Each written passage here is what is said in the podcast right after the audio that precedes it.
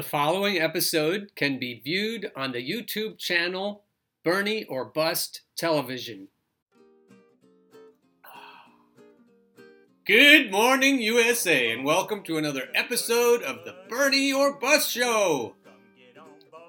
When should we require political commentators to show their tax returns? This tempest in a teapot may be bigger than a teapot can hold eventually. Sahil Habibi, progressive voice on YouTube, whom I watch frequently, tweeted more details on lefty sellouts. Monthly checks given to commentators by DNC. Kyle Kulinski, 20K a month. Sam Seder, 10K a month. David Doel, on the Dole. I'm, I'm questioning. I didn't say he was. 5K a month. Mike Figueredo, 5K a month. Michael Brooks, 3.5K a month. Sahil says, You still trust these guys? I have evidence of this. So we saw this on Twitter. It kind of blew up this morning, and we, we've been following it. And it looks as though some people think of it as satire. Other people think Sahil is a shit stain. Other people think he's credible. And so, satire, I think it's interesting that some people think it's satire. Like, Sahil is cleverly trying to make us think that he's friends with all of these people and is just bothering them with this to be funny. Um, now, they do know each other. Sahil knows these other commentators, but and and they have been on each other's shows, so it's possible. I wouldn't rule it out, but it's a strange kind of satire, and how ironic it would be, like double satire even, if it turned out to be true. One thing has come of the conversation this morning is that people are looking at uh, these commentators who receive Act Blue help, and they're saying, well, that's that's connected to the DNC very closely. So there's a problem. There's a possible conflict of interest there. So anyway, the conversation has been going and it's been interesting. And at the end of this article that I wrote, why sh- or when should we require political commentators to show their tax returns? At the end of this article is a list of some of the people, some of the commentators that we should question and it isn't that this came out of the blue. I've had reason to question, for example, Cenk Uygur and Ana Kasparian and Emma Vigeland, partly for how they've treated Tulsi Gabbard, but also how they've propped up sometimes Elizabeth Warren. And it makes me wonder. So here's a whole bunch of people that should all be asked, if not for their tax returns, then why are there potentially shady things happening particularly sheepdogging. But I'm getting ahead of myself. So let's go to the beginning. I have a picture here, a mashup of um, Kyle and Sam and David and Mike and Michael asking the question that Sahil asked on Twitter. Sahil has, besides his YouTube account and Twitter account, I'm sure you can reach him on Facebook. I didn't look yet.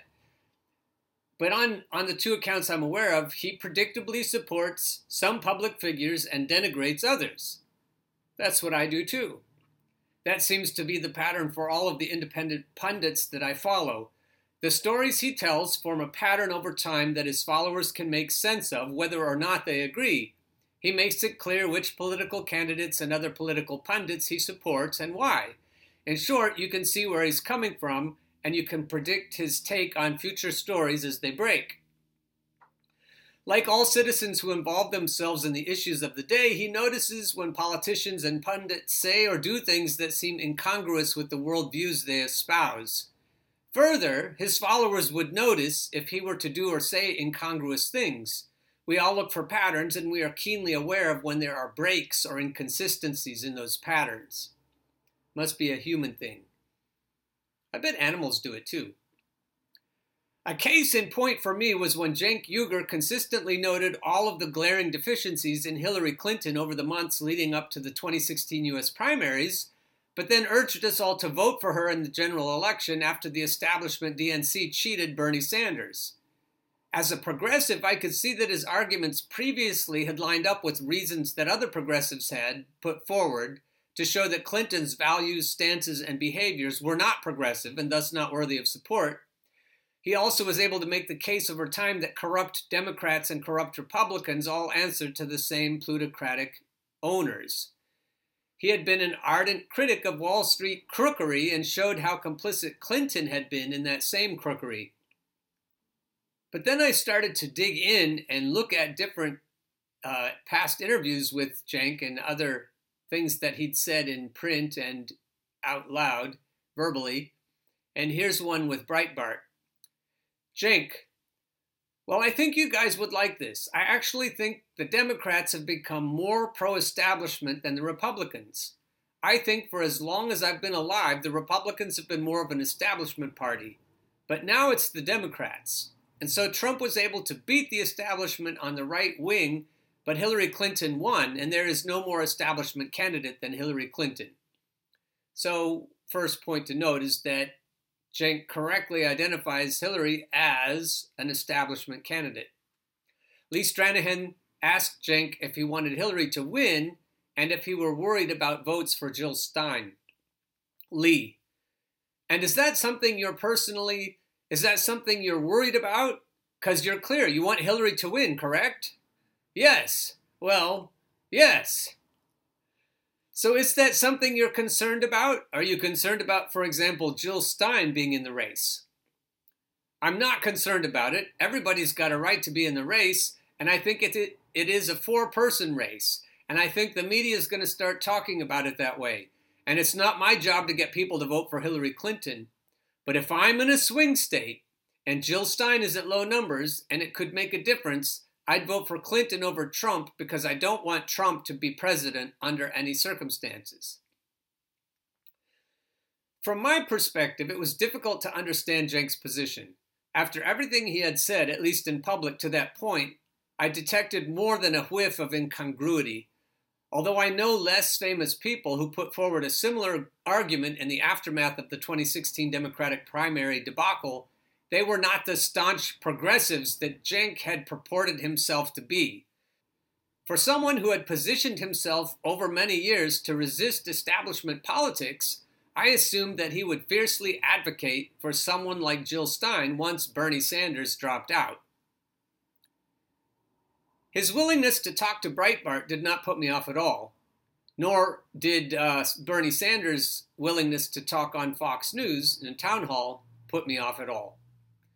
Some of Cenk's stances over the years have seemed almost conservative. He used to be a Republican.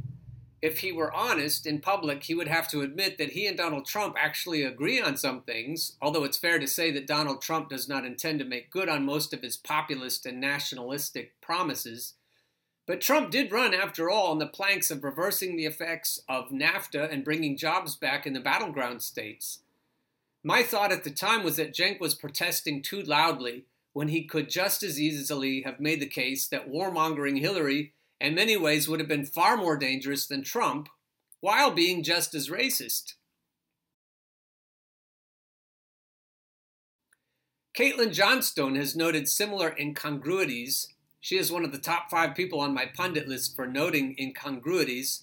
When Cenk wanted Trump simultaneously to signal that he was not taking orders from Russia while also demanding that he escalate the conflict with Russia. But none of that is enough for these seething empire loyalists, including, and this should come as no surprise at this point if you've been paying attention, TYT boss Cenk Uygur. Throughout a panel segment titled Trump Silent After Putin Demonstrates Missile Attack on U.S., a reaction to the announcement of new advancements in Russia's nuclear arsenal, Uygur is careful to assert over and over again that he is a progressive and does not want a war with Russia from one side of his mouth, while toeing the line of neoconservative center with the other side. So, what is it that people are looking for? Uygur rhetorically asked Katie Halper, the only progressive on the TYT panel to push back against the segment's overall hawkishness.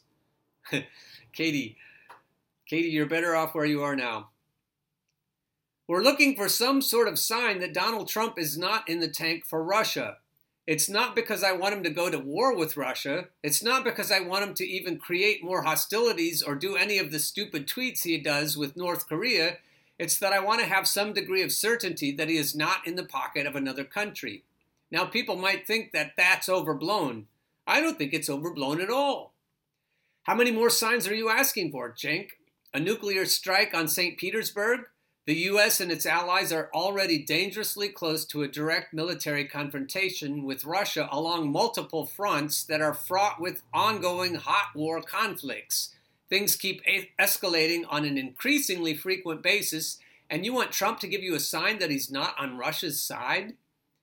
We shouldn't have to share a planet with these omnicidal propagandists.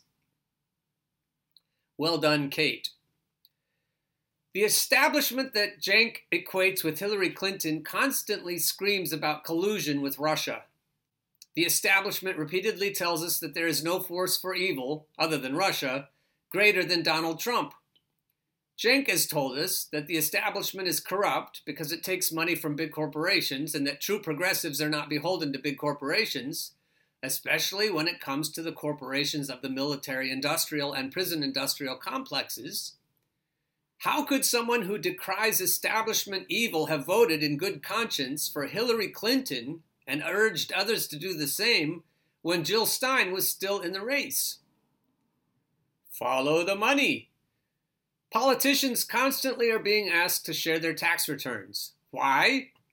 For reasonable arguments that Cenk himself has put forward on many occasions, notably in the announcement of his California congressional bid.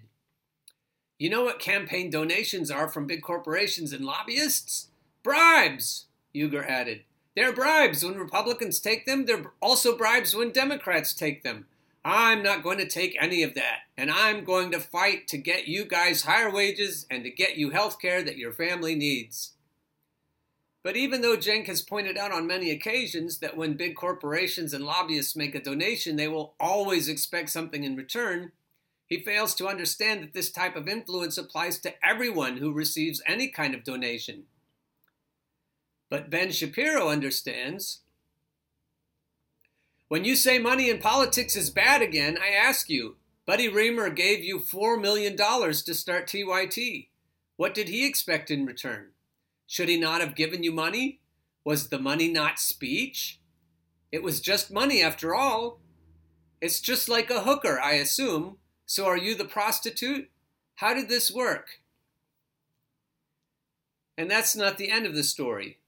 WndrCo, Jeffrey Katzenberg's mobile entertainment holding company, has made one of its first investments. It has taken a stake in TYT Network, one of the top online video political news networks. TYT Network, whose flagship show is The Young Turks, closed $20 million in funding led by growth equity firm 3L Capital, with participation from Greycroft, E Ventures and WndrCo. Jeffrey Katzenberg. What might Katzenberg expect in return? For a start, it might behoove us to look at some of his background and connections, uh, courtesy of InfluenceWatch.org. Jeffrey Katzenberg was born on December 21, 1950, in New York City he is best known for producing Shrek, Shrek 2, and Chicken Run. Katzenberg is a donor to numerous center left political candidates. In 2008 and 2012, Katzenberg endorsed Barack Obama. He endorsed Hillary Clinton in 2016. Katzenberg started his production career at Paramount Pictures and then Walt Disney Studios. In 1994, he left Disney and founded DreamWorks SKG with Steven Spielberg and David Geffen. I've already made the case in this article, which is linked here. If you can't see me, then it's an article that's linked in the article I'm reading, so you can find it. For how Hollywood influence works in attempting to explain the flood of 2020 Democratic presidential contenders. But if you don't have time to read it, it would not be a stretch for you to assume collusion if you noticed how many actors and other thought leaders endorsed Hillary in 2016 and seemed to be center left when judging by their political statements. But even if you do not assume collusion, it is no stretch at all to see how thought leaders, using the term creative artists agency has coined to describe its stable of talent, are prone to the type of elitism that lines up well with our center left establishment politicians and their corporate donors. This elitism is the hand inside the glove of the types of politicians and pundits who gain enough fame to become household names. This elitism is what allows the 1% to grow filthy rich while everyone else suffers because elitism believes that it is deserving of the spoils and plunder that come from being powerful or from sucking up to the powerful, which is where Cenk comes in. So, what about my favorite lefty pundits? I've also noticed incongruities in other pundits who espouse progressive values and policies. The most difficult to rectify with progressivism is the tribalistic habit, probably born of elitism, of sheepdogging for political parties. As an example, it is incongruous for pundits to simultaneously decry neoliberalism while telling voters that they should vote for neoliberalism if it would otherwise mean throwing one's vote away such as for a third can- third party candidacy like Jill Stein's. Seemingly sane and logical pundits will make all of the reasonable arguments for the position that both parties are corrupt and fail to look out for the interests of working people, and then turn right around and tell us to vote for a corporatist Democrat because, well, we can't let the Republicans win. Is there a way to make sense of this?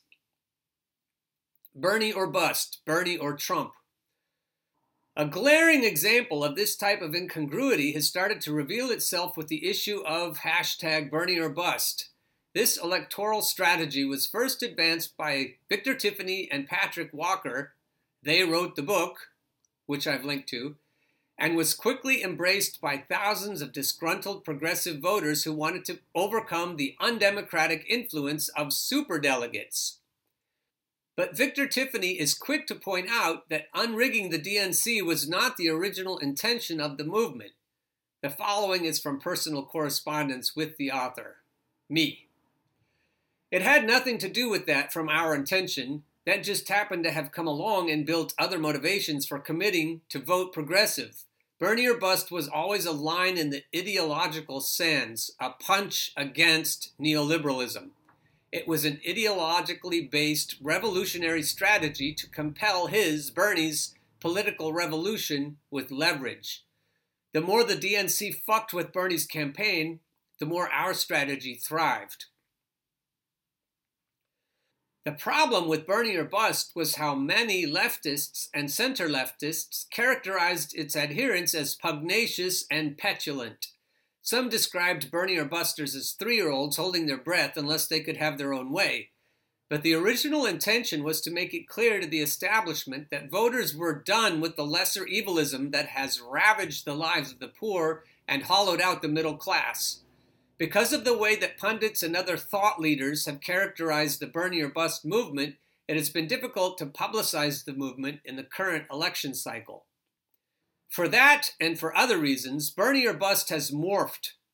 Because of the recent discovery that Bernie or Trump Sanders supporters, many of whom voted directly for Donald Trump in Michigan, Wisconsin, and Pennsylvania, were more than numerous enough to have guaranteed Clinton's defeat, and still are more than numerous enough to do it again, Victor and others are considering a new strategy for the Bernie or bust movement. Quoting Victor, we don't need Bernie or bust. I suspect will be more effective as activists, alarm sounders for the Bernie or Trumpers.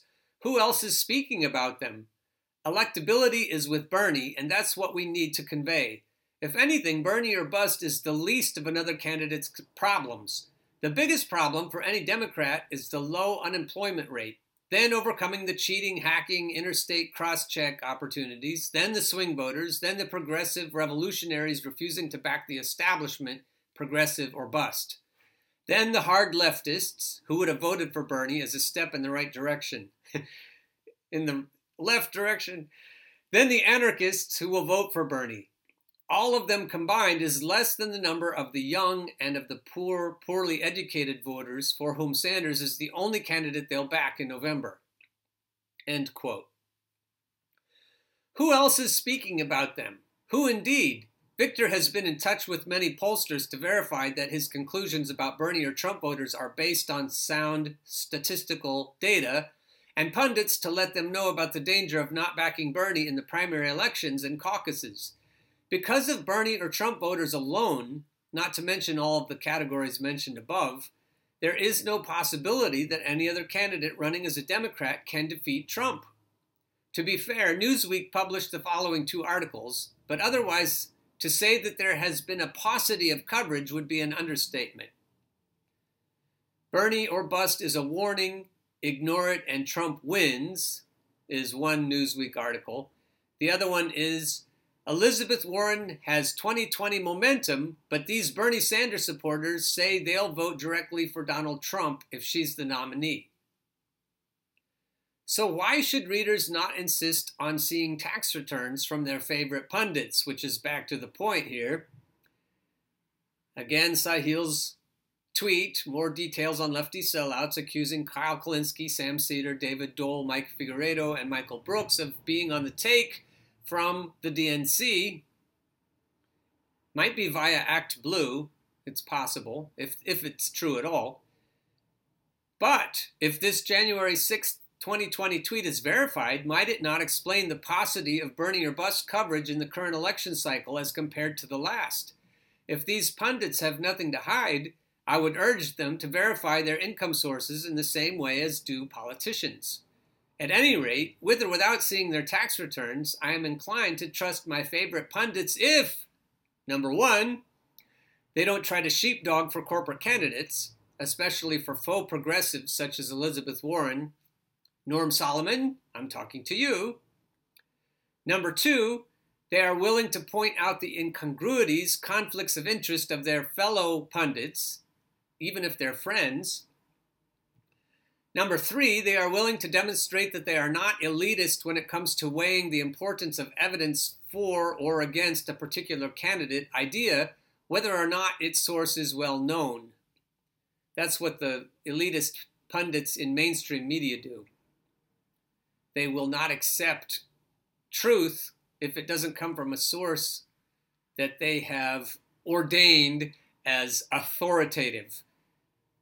YouTube is especially guilty of this. They have actually changed their algorithm to limit news from sources that are not, in their words, authoritative. Number four, they will report on the imminent danger because of ecocide, if for no other reason, of electing a corporate candidate, including Donald Trump, by not paying attention to and reporting on the phenomenon of Bernie or Trump voters in swing states. That would really help me believe that you're not in the pocket of the DNC if you would just report on that one thing.